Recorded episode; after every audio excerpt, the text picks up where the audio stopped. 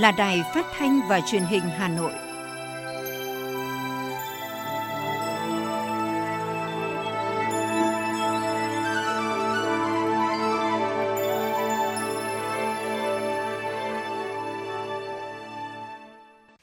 Bây giờ là chương trình thời sự của Đài Phát thanh Truyền hình Hà Nội phát trực tiếp trên sóng FM tần số 90 MHz. Chương trình hôm nay, thứ sáu ngày 10 tháng 12 năm 2021 có những nội dung chính sau đây. Thủ tướng Phạm Minh Chính chủ trì họp trực tuyến toàn quốc về công tác phòng chống dịch COVID-19.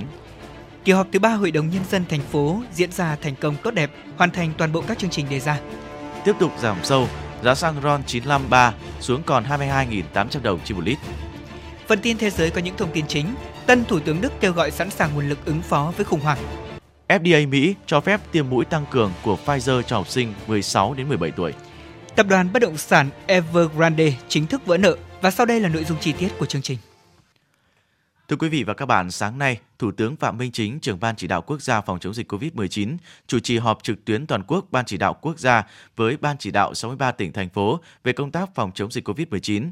Dự họp tại đầu cầu trụ sở chính phủ có các thành viên Ban chỉ đạo là Ủy viên Bộ Chính trị, Bí thư Trung ương Đảng, các Phó Thủ tướng Chính phủ, Phó Chủ tịch Quốc hội, lãnh đạo các ban, bộ, ngành, cơ quan trung ương, Dự họp tại các điểm cầu ở các địa phương có Bí thư Thành ủy, tỉnh ủy, Chủ tịch Ủy ban dân các tỉnh, thành phố và lãnh đạo các sở ngành liên quan. Phát biểu ý kiến mở đầu cuộc họp, Thủ tướng Phạm Minh Chính nhấn mạnh, cuộc họp trực tuyến với 63 ban chỉ đạo phòng chống dịch tại các tỉnh, thành phố trực thuộc Trung ương là một cuộc họp phiên thứ 10 sau khi kiện toàn ban chỉ đạo.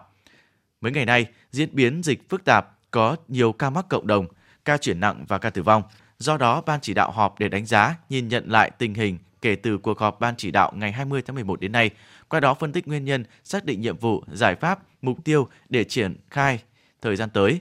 Thủ tướng đề nghị cuộc họp này cần thảo luận tập trung vào 8 nhóm công việc trọng tâm, cần đưa ra các giải pháp cụ thể trên tinh thần đó, đảm bảo thống nhất từ các ban chỉ đạo tỉnh, các huyện đến xã về mục tiêu, lộ trình, công tác phòng chống dịch cần phải làm chặt chẽ, nghiêm túc, khoa học, phù hợp, hiệu quả, phân tích nguyên nhân các ca mắc trong cộng đồng – qua 2 tháng thực hiện, Nghị quyết 128 có kinh nghiệm và bài học quý gì để chia sẻ với cả nước, cần bổ sung điều gì? Thủ tướng khẳng định hiện nay đã đủ vaccine để tiêm nên nhắc lại yêu cầu chậm nhất ngày 31 tháng 12 phải tiêm đủ 2 mũi cho người từ 18 tuổi trở lên.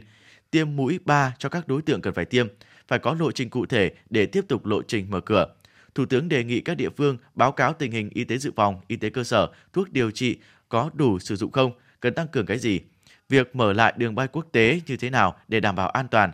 Các địa phương có phương án chuẩn bị tuyên truyền tăng cường nâng cao ý thức của người dân, quản lý người dân trong đợt Tết dương lịch và âm lịch như thế nào để được an toàn. Sáng nay tiếp tục chương trình phiên họp thứ 6 dưới sự điều hành của Ủy viên Bộ Chính trị, Chủ tịch Quốc hội Vương Đình Huệ, Ủy ban Thường vụ Quốc hội đã cho ý kiến về việc chuẩn bị kỳ họp không thường kỳ của Quốc hội khóa 15. Phát biểu kết thúc đợt 1 phiên họp thứ 6 của Ủy ban Thường vụ Quốc hội, Chủ tịch Quốc hội Vương Đình Huệ nhấn mạnh đợt 1 của phiên họp đã hoàn thành các nội dung đề ra. Chủ tịch Quốc hội đề nghị chính phủ tiếp tục chỉ đạo phối hợp chặt chẽ cùng với các cơ quan liên quan về các nội dung tổ chức kỳ họp không thường kỳ.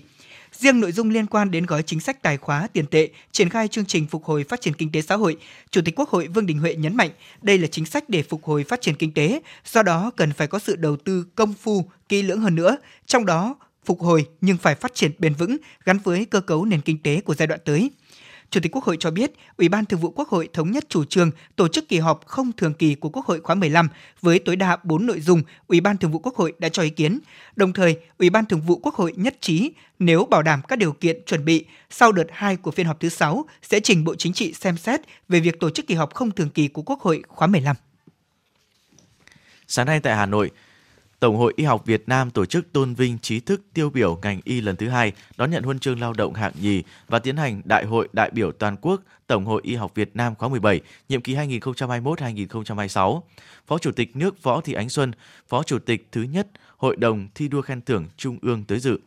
Thay mặt lãnh đạo Đảng, Nhà nước, Phó Chủ tịch nước Võ Thị Ánh Xuân trao huân chương lao động hạng nhì cho Tổng hội Y học Việt Nam. Cùng đại diện lãnh đạo Bộ Y tế chứng kiến lãnh đạo Tổng hội Y học Việt Nam trao biểu trưng tôn vinh 87 tri thức tiêu biểu ngành y, trong đó có 24 người học hàm, học vị giáo sư, tiến sĩ và tương đương trở lên.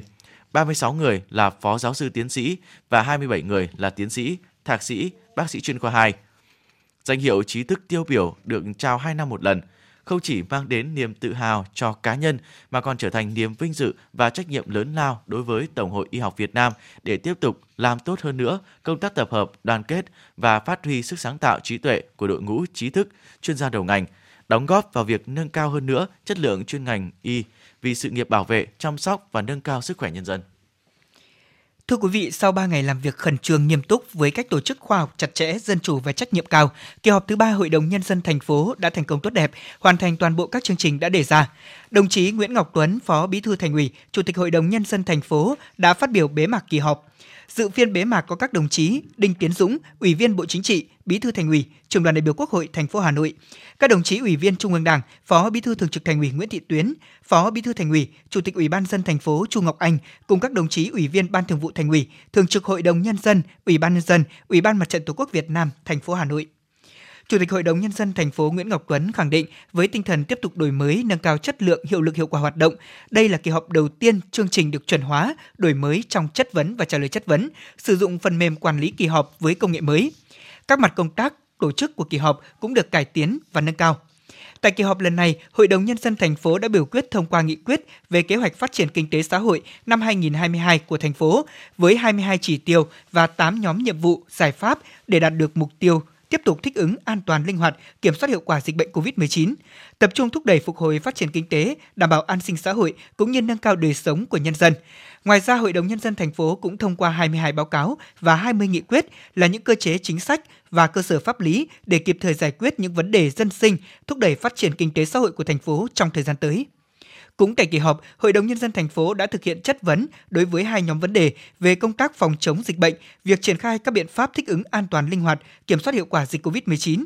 việc thúc đẩy thực hiện các dự án đầu tư trên địa bàn thành phố. Phiên chất vấn đã diễn ra sôi nổi, thẳng thắn, nghiêm túc và trách nhiệm. Cũng trong phát biểu bế mạc kỳ họp, Chủ tịch Hội đồng Nhân dân thành phố Nguyễn Ngọc Tuấn đã trân trọng cảm ơn sự quan tâm, ủng hộ và đồng hành của cử tri và nhân dân thủ đô, góp phần vào thành công chung của kỳ họp. Trước đó, trong ngày làm việc cuối cùng của kỳ họp thứ ba, Hội đồng Nhân dân thành phố đã biểu quyết thông qua nhiều nội dung và nghị quyết quan trọng trên các lĩnh vực giao thông, đặt tên và điều chỉnh độ dài các tuyến đường phố và tổng biên chế hành chính sự nghiệp năm 2022 của thành phố. Cụ thể, Hội đồng Nhân dân thành phố đã thông qua chương trình mục tiêu nhằm giảm thiểu ùn tắc và đảm bảo an toàn giao thông trên địa bàn thành phố Hà Nội giai đoạn 2021-2025 với mục tiêu xử lý từ 7 đến 10 điểm thường xuyên ùn tắc giao thông, hạn chế phát sinh mới các điểm ùn tắc, không để xảy ra ùn tắc giao thông kéo dài trên 30 phút, xóa bỏ kịp thời các điểm đen về tai nạn giao thông, góp phần giảm tai nạn giao thông từ 5 đến 10% trên một năm trên cả ba tiêu chí. Tổng kinh phí để thực hiện chương trình trên là 1.865 tỷ đồng và được phân bổ theo từng năm từ ngân sách thành phố. Hội đồng nhân dân thành phố cũng thông qua tổng biên chế hành chính sự nghiệp năm 2022 và quyết định giao biên chế cho các cơ quan của thành phố, các quận huyện, thị xã cụ thể như sau. Biên chế hành chính khoảng 11.600 biên chế, trong đó khoảng 10.500 biên chế công chức, biên chế sự nghiệp khoảng 132.900 biên chế, trong đó biên chế viên chức khoảng 114.000 biên chế. Tại nghị quyết về đặt tên và điều chỉnh độ dài một số đường phố trên địa bàn thành phố Hà Nội 2021, Hội đồng Nhân dân thống nhất chủ trương đặt tên 38 tuyến đường phố mới và điều chỉnh độ dài của 9 phố của 11 quận huyện. Trong các đường phố mới được đặt tên có 18 đường phố mang tên các danh nhân như phố Chế Lan Viên thuộc quận Bắc Từ Liêm, phố Xuân Quỳnh và phố Lưu Quang Vũ thuộc quận Cầu Giấy. Hội đồng Nhân dân thành phố đã thông qua nghị quyết quy định mức tiền phạt đối với hành vi vi phạm hành chính trong lĩnh vực đất đai ở nội thành, thành phố. Theo đó, mức tiền phạt quy định nghị quyết bằng 2 lần mức tiền phạt đối với các hành vi vi phạm tương ứng trong nghị quyết 91 của chính phủ, tối đa không quá 500 triệu đồng đối với cá nhân, không quá 1 tỷ đối với tổ chức. Cũng tại kỳ họp, Hội đồng nhân dân thành phố Hà Nội cũng thông qua danh mục gần 2.500 dự án thu hồi đất năm 2022 với diện tích trên 8.500 ha và danh mục 717 công trình dự án chuyển mục đích đất trồng lúa năm 2022 với diện tích là trên 1.200 ha. Các nghị quyết về kết quả giải quyết kiến nghị của cử tri và kế hoạch tổ chức các kỳ họp trong năm 2022 của Hội đồng nhân dân thành phố Hà Nội cũng được thông qua sáng nay với số phiếu tán thành cao. Cuối chương trình làm việc, Hội đồng nhân dân thành phố Hà Nội đã bỏ phiếu miễn nhiệm chức danh ủy viên Ủy ban nhân dân thành phố đối với ông Nguyễn Thanh Liêm, nguyên giám đốc Sở Thông tin và Truyền thông, được điều động luân chuyển giữ chức vụ Bí thư huyện ủy Mê Linh. Ngày hôm qua, Chủ tịch Ủy ban dân thành phố Hà Nội Trung Ngọc Anh đã ký ban hành chỉ thị về tăng cường thực hiện giải ngân vốn đầu tư công năm 2021. Theo đó, để nhanh tiến độ thực hiện giải ngân hết kế hoạch vốn đầu tư công năm 2021 là nhiệm vụ chính trị cấp bách cần phải quan tâm, thực hiện trong tháng 12 năm 2021 và tháng 1 năm 2022. Ngoài tăng cường hoạt động của các tổ công tác về tháo gỡ khó khăn vướng mắc về thủ tục đầu tư, giải ngân vốn đầu tư công năm 2021, Chủ tịch Ủy ban dân thành phố yêu cầu giám đốc các sở ban ngành, Chủ tịch Ủy ban dân các quận huyện thị xã, giám đốc các ban quản lý dự án đầu tư xây dựng chuyên ngành thành phố, các chủ đầu tư dự án chủ động tháo gỡ những khó khăn vướng mắc, bảo đảm tiến độ thi công công trình, khẩn trương nghiệm thu lập hồ sơ thanh toán ngay khi có khối lượng hoàn thành được nghiệm thu thực hiện những thủ tục thanh toán vốn đầu tư cho dự án theo đúng quy định, không để dồn thanh toán vào cuối năm, tránh tình trạng nợ động xây dựng cơ bản. Đến hết ngày 31 tháng 1 năm 2022, phấn đấu giải ngân 100% vốn kế hoạch được giao năm 2021. Chủ tịch Ủy ban nhân dân thành phố Hà Nội Trung Ngọc Anh cũng vừa ký ban hành quyết định về việc công nhận xã đạt chuẩn nông thôn mới đợt 1 năm 2021. Theo quyết định, công nhận 11 xã thuộc huyện Ba Vì và huyện Mỹ Đức, thành phố Hà Nội đạt chuẩn nông thôn mới đợt 1 năm 2021. Cụ thể, huyện Ba Vì có 9 xã gồm Ba Vì, Cam Thượng, Cẩm Lĩnh, Đồng Thái, Khánh Thượng, Tản Lĩnh, Vạn Thắng, Vân Hòa và Vật Lại. Huyện Mỹ Đức có 2 xã, Bột Xuyên và Lê Thanh. Các xã đạt chuẩn nông thôn mới năm 2021 được Ủy ban dân thành phố Hà Nội tặng bằng công nhận danh hiệu xã đạt chuẩn nông thôn mới năm 2021. Ủy ban dân thành phố giao Ủy ban dân hai huyện, Ủy ban dân các xã trên có trách nhiệm duy trì và nâng cao chất lượng các tiêu chí đã đạt theo quy định.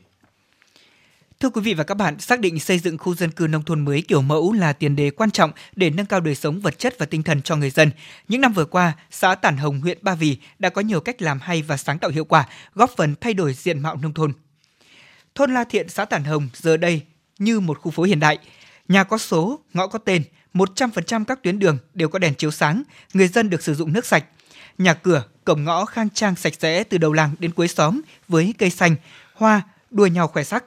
Những khu vườn mẫu xanh mướt tạo nên bộ mặt một miền quê trù phú, an lành và đáng sống. Ông Phương Văn Trương, người dân thôn La Thiện, xã Tản Hồng cho biết. Tất cả nông thôn mới ở đây là phát triển rất tốt. À, đường làng ngõ xóm là vệ sinh sạch sẽ. Hai ngày ờ, làm vệ sinh rác một lần và đều có số nhà, số cửa rồi ờ, có biển báo ở ngõ mình là được thể hiện nên là rõ ràng. Dân là rất đoàn kết không có ai khúc mắc gì trong nhiều năm nay. Và cái phong trào văn hóa văn nghệ ở đây là tôi phụ trách rất tốt là nhảy ở ngoài này tập vũ điệu. Cái phong trào văn hóa văn nghệ chúng tôi rất tốt dân đoàn kết tốt mà ngoài đồng áng thì dân từ ngày đều được ừ, chia ruộng đến là dân tích cực làm lao động không bỏ hoang. Mà báo cáo với chị thế thì nói chung là à, từ ngày mà nông thôn mới nâng cao à, địa phương chúng tôi tôi cảm thấy là à, rất là phấn khởi toàn dân phấn khởi. Mà nhà nhà mọi người đều phấn khởi. Để xây dựng khu dân cư kiểu mẫu tại thôn La Thiện, xã Tản Hồng đã chọn việc mở rộng các tuyến đường làm điểm nhấn. Trục đường vào thôn có chiều dài là 200 m, được mở rộng từ 3 m lên 15 m, có hai làn xe, có giải phân cách, vỉa hè cùng với cả đèn chiếu sáng. Để làm đường, 45 hộ dân có liên quan trên tuyến đường này đã tự nguyện hiến đất, tự giải tỏa cây cối, ủng hộ số tiền là gần 3 tỷ đồng. Nhiều hộ đã đóng góp ngày công trực tiếp tham gia làm đường, cùng với đó đẩy mạnh các phong trào phát triển kinh tế gắn liền với nâng cao đời sống của nhân dân. Ông Lê Ngọc Đức, Phó Chủ tịch Ủy ban dân xã Tản Hồng cho biết đảm bảo phát triển kinh tế, xây dựng nông thôn mới. Trong vừa chống dịch vừa phát triển kinh tế thì ờ, đảng ủy xã cũng ban hành cái nghị quyết để ờ, xây dựng cái nghị quyết sát với thực tế. Và trên cơ sở cái nghị quyết đó thì ủy ban nhân xã đã xây dựng kế hoạch phát triển kinh tế xã hội ờ, năm 2020 2025 và hàng năm thì Ủy ban xã cũng ờ, tham mưu cho đảng ủy xã ban hành cái nghị quyết nó sát với địa phương, ờ, trong đó là ưu tiên cho phát triển kinh tế, phát triển các, các cái ngành nghề, đặc biệt là các cái ngành nghề ở địa phương vì ờ, để làm sao để thúc đẩy cái thu nhập của người dân là ừ, người dân sẽ có cái, cái nguồn lực kinh tế để đóng góp trong cái xây dựng nông thôn mới, nông thôn mới nâng cao và khu dân cư kiểu mẫu ở xã Tản Hồng. Theo ông Phương Văn Liểu, Bí thư Đảng ủy xã Tản Hồng, để thực hiện chương trình xây dựng nông thôn mới nâng cao đã đề ra, chính quyền xã đã không ngừng tăng cường công tác tuyên truyền, vận động cán bộ và nhân dân địa phương, huy động mọi nguồn lực, thực hiện phương châm dân biết, dân bàn, dân làm, dân thụ hưởng. Ông cũng cho biết, có lẽ điều lớn nhất mà địa phương làm được chính là việc khơi dậy sức dân, huy động sự vào cuộc của tất cả nhân dân địa phương, kể cả con em đang công tác làm ăn tại khắp mọi miền Tổ quốc, cùng tham gia vào chương trình xây dựng nông thôn mới. Dễ trăm lần, không dân cũng chịu, khó vạn lần, dân liệu cũng xong. Bài học về dân vận khéo của bác chưa bao giờ hết tính thời sự và địa phương đã phát huy cao độ tinh thần ấy để chuyển hóa cái khó thành thuận lợi. Mục tiêu cuối cùng cũng là để cho nhân dân có cuộc sống ngày một tốt lên. Vâng, bước đầu thì ờ, cũng rất là chăn trở. Làm thế nào để mà xây dựng được cái nông thôn mới, rồi tiến tới nông thôn mới nâng cao, khu dân cư kiểu mẫu.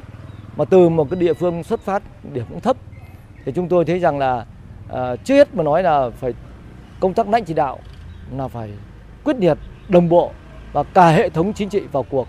Và công tác lãnh chỉ đạo là thống nhất thế rồi cũng à, làm thế nào để tuyên truyền vận động nhân dân sâu rộng. Và quá trình thực hiện thì xây dựng một cái đề án uh, nông thôn mới nó phải chi tiết cụ thể thuyết phục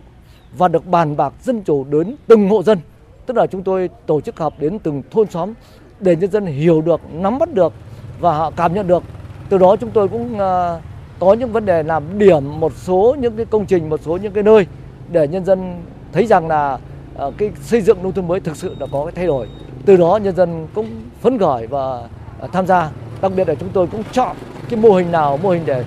thu hút nhân dân được nhất, những cái gì nhân dân cần nhất. Đó, trước nhất là nhân dân cần một cái tuyến đường giao thông lớn để họ đi lại vừa dân sinh vừa sản xuất. Đấy là cái đầu tiên nhất người ta mong muốn là để được. Thế thứ thứ hai là có các cái nơi sinh hoạt để họ được tham gia sinh hoạt được hội họp. Thứ ba là cũng có các cái à, và xây dựng các cái công trình phúc lợi như trạm y tế rồi nhiều những cái à, công trình để phục vụ uh, cho nhân dân. Từ đó nhân dân rất phấn khởi và họ thấy ờ, là cái đó là hiệu quả. Do đó là gần như 100% à, các hộ thành một cái phong trào toàn xã nhân dân tự giác tự hội họp tự bàn bạc và tự đóng góp tiền để xây dựng các cái tuyến đường giao thông có thời điểm mỗi hộ đóng tới 10 triệu đồng để họ cũng xây dựng đường giao thông ngõ xóm mình. Khu dân cư kiểu mẫu tại thôn La Thiện là tiền đề để Tản Hồng nỗ lực xây dựng nông thôn mới nâng cao. Hiện nay xã Tản Hồng đã đạt được 10 trên 19 tiêu chí, còn lại 5 tiêu chí cơ bản đạt và 4 tiêu chí chưa đạt đó là giáo dục, thu nhập, tổ chức sản xuất và môi trường.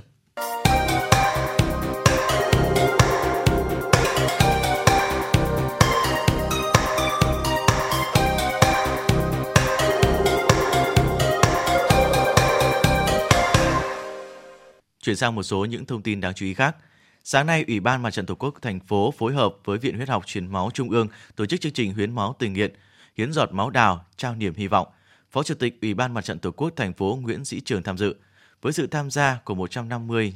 người là lãnh đạo, cán bộ công chức, nhân viên cơ quan, Ủy ban Mặt trận Tổ quốc thành phố và các mục sư, tín hữu, hội thánh tin lành, lời sự sống Việt Nam và một số hội thánh trong cộng đồng tin lành Hà Nội – Chương trình hiến máu tình nguyện hiến giọt máu đào trao niềm hy vọng đã thu được 90 đơn vị máu. Hiến máu tình nguyện, một giọt máu cho đi, một cuộc đời ở lại. Đội ngũ cán bộ mặt trận, cán bộ đoàn thể các cấp thành phố đã tích cực phát huy tính nêu gương để đăng ký hiến máu và ủng hộ các hoạt động hiến máu tình nguyện, tạo nét đẹp văn hóa, nhân văn trong xã hội. Giọt máu hiến tặng, sự cho đi ý nghĩa, càng trở nên quý báu trong bối cảnh diễn biến của đại dịch COVID-19, thể hiện tinh thần thương người như thể thương thân, góp phần khắc phục tình trạng khan hiếm máu ở các bệnh viện, mang lại niềm vui, sự sống cho nhiều người.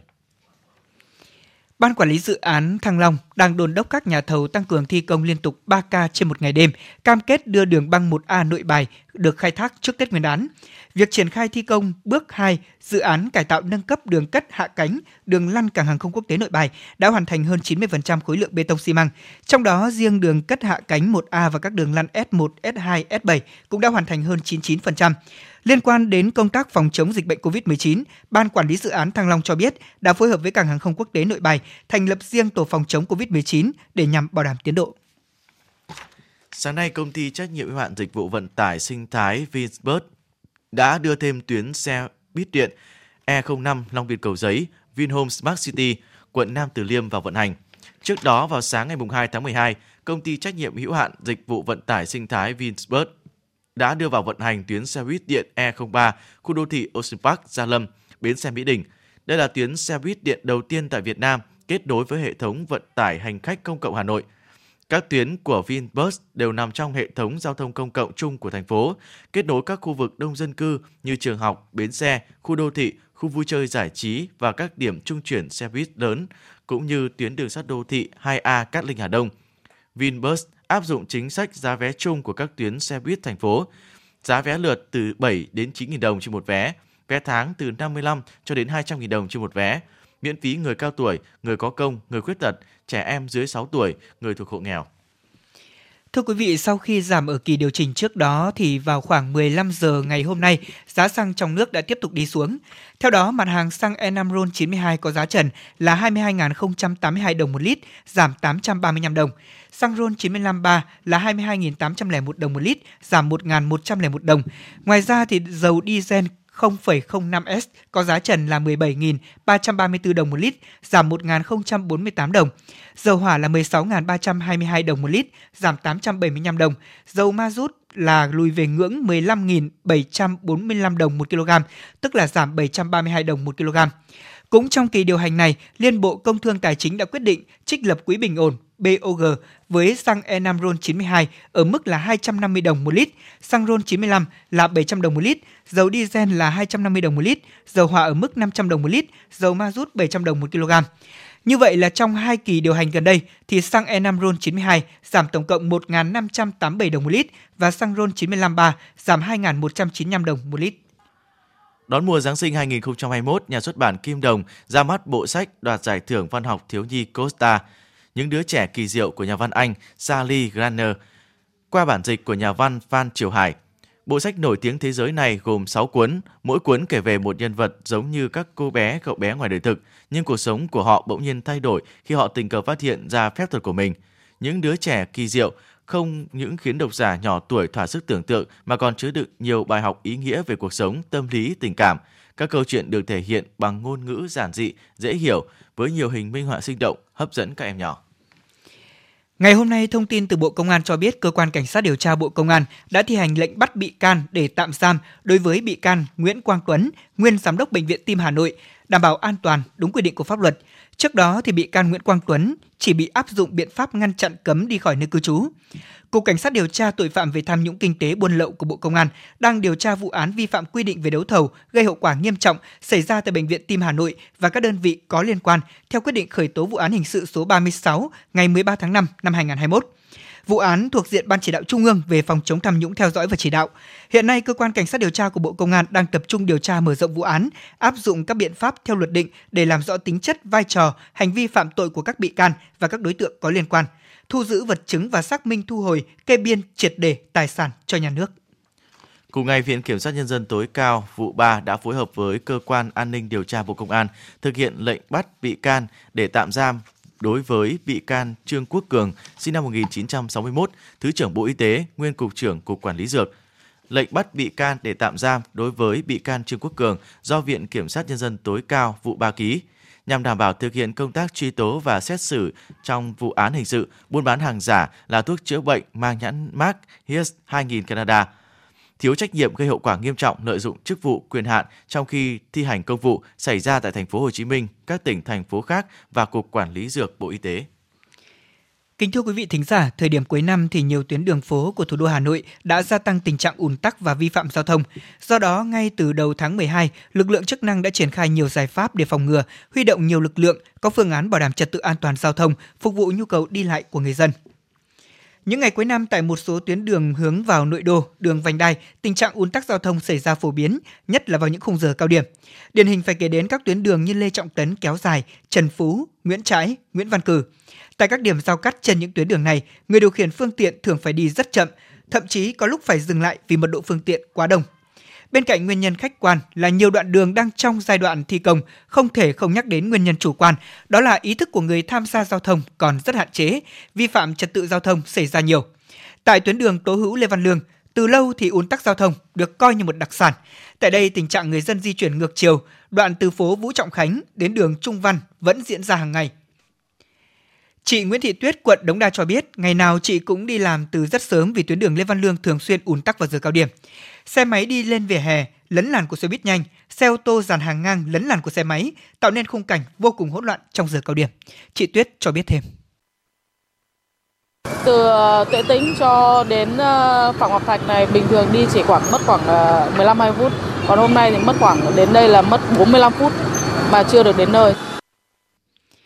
Nhằm bảo đảm tuyệt đối an toàn giao thông phục vụ nhân dân đi lại trước, trong và sau Tết Nguyên đán và lễ hội xuân năm 2022, Công an thành phố Hà Nội đã chỉ đạo công an các quận huyện thị xã chủ động xây dựng phương án cảnh báo hướng dẫn phân luồng giao thông từ xa, hạn chế đến mức thấp nhất nguy cơ ùn tắc trên các tuyến quốc lộ, trục chính và các cửa ngõ của thành phố. Bên cạnh đó, trong các khung giờ cao điểm, khi tình hình phức tạp, Phòng Cảnh sát Giao thông, Công an của 12 quận và các huyện Thanh Trì, Gia Lâm sẽ huy động tối đa lực lượng để làm nhiệm vụ chỉ huy, điều khiển, phân luồng giao thông tại các tuyến và các nút giao trọng điểm. Thực hiện chỉ đạo của công an thành phố, nhiều lực lượng ở địa bàn đã triển khai các phương án phòng ngừa, xử lý ùn tắc phù hợp với tình hình thực tế. Bên cạnh đó, tại các nút điểm đang thi công, các đơn vị cũng cần phối hợp chặt chẽ với các nhà thầu thi công để mở các điểm giao cắt phù hợp, tạo điều kiện cho người dân di chuyển dễ dàng hơn, tránh tình trạng ùn ứ cục bộ. Trung tá Nguyễn Đình Hùng, đội trưởng đội cảnh sát giao thông trật tự công an huyện Thanh Trì cho biết. Thì ngoài cái ở địa bàn huyện Thanh Trì thì có rất nhiều điểm phức tạp về trật tự an toàn giao thông, trật tự công cộng, trật tự đô thị, chủ yếu các cái tuyến đường, nhất là các cái dịp mà giờ cao điểm, nhất là cái khu vực cầu yêu, cầu tó là thường xuyên tắc. Thì cái này thì ờ, đã báo cáo với ban chỉ huy huyện và báo cáo phòng giao thông phòng trật tự là riêng công an huyện Thanh Trì đã có 9 chốt tăng cường cùng với phòng giao thông gồm có đội 7 đội 14 phòng cảnh sát giao thông là tăng cường rồi uh, kiểm tra tuần tra kiểm soát rồi cũng uh, hỗ trợ trong việc phân luồng giao thông để tránh ủng tắc uh, sau khi có sự phối hợp đồng bộ nhịp nhàng giữa các phòng ban nghiệp vụ cũng như các phòng ủy ban huyện và các xã các ban chỉ đạo của các xã nên cái hiện mà tượng mà ủn tắc giao thông ở huyện địa bàn huyện Anh Trì là cơ bản là không còn. Trên trục đường Giải Phóng, bến xe Giáp Bát là khu vực nóng về trật tự an toàn giao thông mỗi dịp cuối năm. Thiếu tá Trần Văn Nam, Công an phường Giáp Bát, quận Hoàng Mai cho biết, đơn vị đã tham mưu với Ủy ban dân phường phân công các ban ngành đoàn thể phối hợp cùng với công an phường, lực lượng bảo vệ dân phố và tự quản tổ chức vận động tuyên truyền các hộ dân sinh sống và kinh doanh ven đường giải phóng xung quanh bến xe Giáp Bát không vi phạm hành lang an toàn giao thông. Thiếu tá Nam cho biết. Tiếp tục là bố trí lực lượng cắm chốt phân luồng giao thông để đảm bảo tốt hơn nữa cái việc mà giao thông đảm bảo thông suốt và cũng tăng cường lực lượng phối hợp với ờ, đội 2 BC08 và đội thanh tra giao thông vận tải của của quận để tăng cường xử lý các ờ, xe quá khổ quá tải. Và đặc biệt như năm tới cũng là trọng tâm trọng điểm xử lý cái việc mà vi phạm nồng độ cồn điều khiển ờ, phương tiện vi phạm nồng độ cồn và trong người có chất ma túy. Đấy cũng, cũng sẽ tăng cường phối hợp với lực lượng 141 tăng cường phối hợp cùng để giải quyết để đảm bảo được cái việc mà duy trì về trật tự đô thị, trật tự an toàn giao thông của trên địa bàn quận. Phối hợp với các lực lượng nêu trên, Sở Giao thông Vận tải cũng sẽ huy động toàn bộ lực lượng thanh tra giao thông chốt trực, bảo đảm an toàn giao thông tại các vị trí có nguy cơ ùn tắc. Bên cạnh đó, Sở cũng sẽ tăng cường kiểm tra, xử lý nghiêm trường hợp vi phạm tại các điểm trông giữ xe, các điểm nóng về lấn chiếm hành lang giao thông và 6 bến xe lớn của Hà Nội. Dịp cuối năm, nhu cầu đi lại vận chuyển hàng hóa của người dân cũng sẽ tăng đột biến. Do đó, tình hình trật tự an toàn giao thông thường diễn biến phức tạp, nguy cơ xảy ra các vụ tai nạn giao thông luôn ở mức cao. Bên cạnh sự vào cuộc của chính quyền và các ngành chức năng, mỗi người dân khi tham gia giao thông hãy luôn có ý thức chấp hành nghiêm các quy định, đảm bảo trật tự an toàn giao thông, đi đúng phần đường làn đường được quy định và không điều khiển phương tiện tham gia giao thông khi đã sử dụng rượu bia.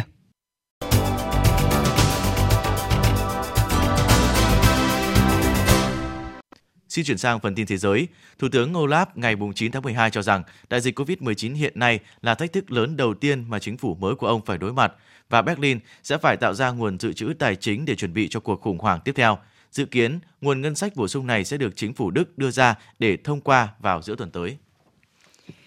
Cơ quan quản lý thực phẩm và dược phẩm Mỹ ngày hôm qua đã cho phép mở rộng diện tiêm mũi vaccine tăng cường của hãng Pfizer BioNTech cho học sinh lứa tuổi 16-17 trong bối cảnh có những lo ngại rằng biến thể Omicron vẫn có thể xâm nhập qua hàng rào miễn dịch do việc tiêm hai mũi vaccine mang lại. Quyết định của FDA được đưa ra chỉ một ngày sau khi công ty công bố kết quả thí nghiệm mới nhất cho thấy việc tiêm 3 mũi vaccine dường như có hiệu quả ngăn biến thể Omicron, trong khi việc tiêm hai mũi có thể là chưa đủ để bảo vệ con người khỏi nhiễm virus gây bệnh COVID-19 này, mặc dù chúng vẫn có tác dụng ngăn ngừa bệnh tiến triển nặng hơn. Ngày hôm qua, hãng đánh giá tín hiệu First Rating đã hạ xếp hạng của công ty bất động sản China Evander Group cùng các công ty con Hanra Risk, Esta Group và Tianji Holding từ C xuống RD, vỡ nợ giới hạn.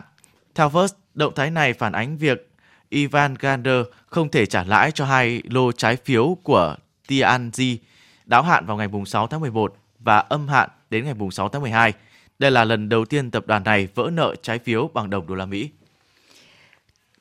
Thưa quý vị và các bạn, trích nguồn tin thân cận về vấn đề này cho hay Mỹ có thể sẽ đưa công ty về trí tuệ nhân tạo AI Centam của Trung Quốc vào danh sách đen về đầu tư cho ngày hôm nay, dựa bối cảnh công ty này đang hoàn tất nhiều thủ tục cho đợt phát hành lần đầu ra công chúng ở thị trường Hồng Kông Trung Quốc. Theo nguồn tin liên quan đến vấn đề này, Centam không biết rằng công ty khởi nghiệp AI này có thể bị đưa vào danh sách đen về đầu tư của Mỹ. Theo Tổng cục Thống kê Quốc gia Trung Quốc, Giá rau tươi tại nền kinh tế lớn thứ hai trên thế giới trong tháng 11 vừa qua tăng đến 30,6% so với cùng kỳ năm 2020.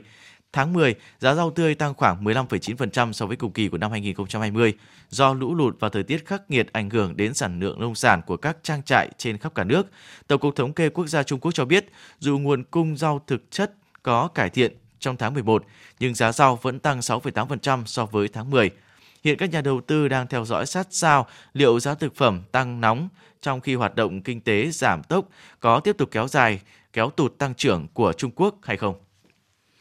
Ngày hôm qua, Hội chữ thập đỏ Cộng hòa Sát cho biết hàng nghìn người Cameroon đã bỏ chạy sang nước này nhằm tránh các cuộc xung đột đẫm máu giữa các sắc tộc ở miền Bắc đất nước của mình. Chủ tịch Hội chữ thập đỏ ở Cộng hòa Sát, ông Khala Ahmad Senori cho biết ít nhất 3.000 người tị nạn đã chạy sang nước này và con số có thể sẽ tăng lên nhiều. Ít nhất 49 người thiệt mạng trong vụ lật xe tải ở bang Chiapas, miền nam Mexico xảy ra vào ngày 9 tháng 12 theo giờ địa phương. Cơ quan cứu hộ khẩn cấp Mexico cho biết hầu hết các nạn nhân là người di cư từ các quốc gia Trung Mỹ. Ông Luis, người đứng đầu cơ quan trên cho hay chiếc xe tải thùng chở những người trên bị lật khi đâm vào tường chắn của một khúc cua nguy hiểm trên đường cao tốc ở ngoại ô thành phố Tukla. Có vẻ tài xế khi đó đang tăng tốc và bị mất lái. Dự báo thời tiết vùng châu thổ sông Hồng và khu vực Hà Nội đêm mùng 10 ngày 11 tháng 12 năm 2021. Vùng đồng bằng Bắc Bộ không mưa, sáng sớm có sương mù nhẹ, trưa chiều trời nắng, nhiệt độ từ 17 đến 25 độ. Vùng núi Ba Vì Sơn Tây không mưa, sáng sớm có sương mù nhẹ, trưa chiều trời nắng, nhiệt độ từ 17 đến 24 độ. Ngoại thành từ Phúc Thọ tới Hà Đông không mưa, sáng sớm có sương mù nhẹ, trưa chiều trời nắng, nhiệt độ từ 18 đến 25 độ. Phía Nam từ Thanh Hoai, Thường Tín đến Ứng Hòa không mưa, trưa chiều trời nắng, nhiệt độ từ 18 đến 25 độ. Mê Linh Đông Anh Sóc Sơn không mưa, sáng sớm có sương mù nhẹ, trưa chiều trời nắng, nhiệt độ từ 17 đến 24 độ. Trung tâm thành phố Hà Nội không mưa, sáng sớm có sương mù nhẹ, trưa chiều trời nắng, nhiệt độ từ 18 đến 25 độ. Quý vị và các bạn vừa nghe chương trình thời sự của Đài Phát thanh và Truyền hình Hà Nội. Chịu trách nhiệm sản xuất Phó Tổng giám đốc Nguyễn Tiến Dũng, chương trình do biên tập viên Xuân Luyến, đạo diễn Kim Oanh, phát thanh viên Lê Thông Bảo Nhật cùng kỹ thuật viên Viết Linh thực hiện. Thân ái chào tạm biệt. Trước đây tôi thích ăn đồ mặn, vợ tôi kêu ca nhưng tôi không nghe Hai năm trước tôi phải nhập viện vì một cơn đột quỵ do huyết áp quá cao. Bác sĩ nói một trong những nguyên nhân chính của căn bệnh là tôi ăn nhiều đồ mặn. Căn bệnh này không chỉ làm khổ tôi mà còn biến tôi trở thành gánh nặng cho gia đình. Ăn nhiều muối, bột canh, hạt nêm, nước mắm, nước tương có thể dẫn đến tăng huyết áp và đột quỵ. Tổ chức Y tế Thế giới khuyến cáo chỉ nên ăn dưới 5 gram muối mỗi ngày, nhưng chúng ta hiện đang ăn gấp đôi số lượng đó. Giảm một nửa lượng muối ăn ngày bằng cách cho bớt muối, chấn nhẹ tay, giảm ngay đồ mặn.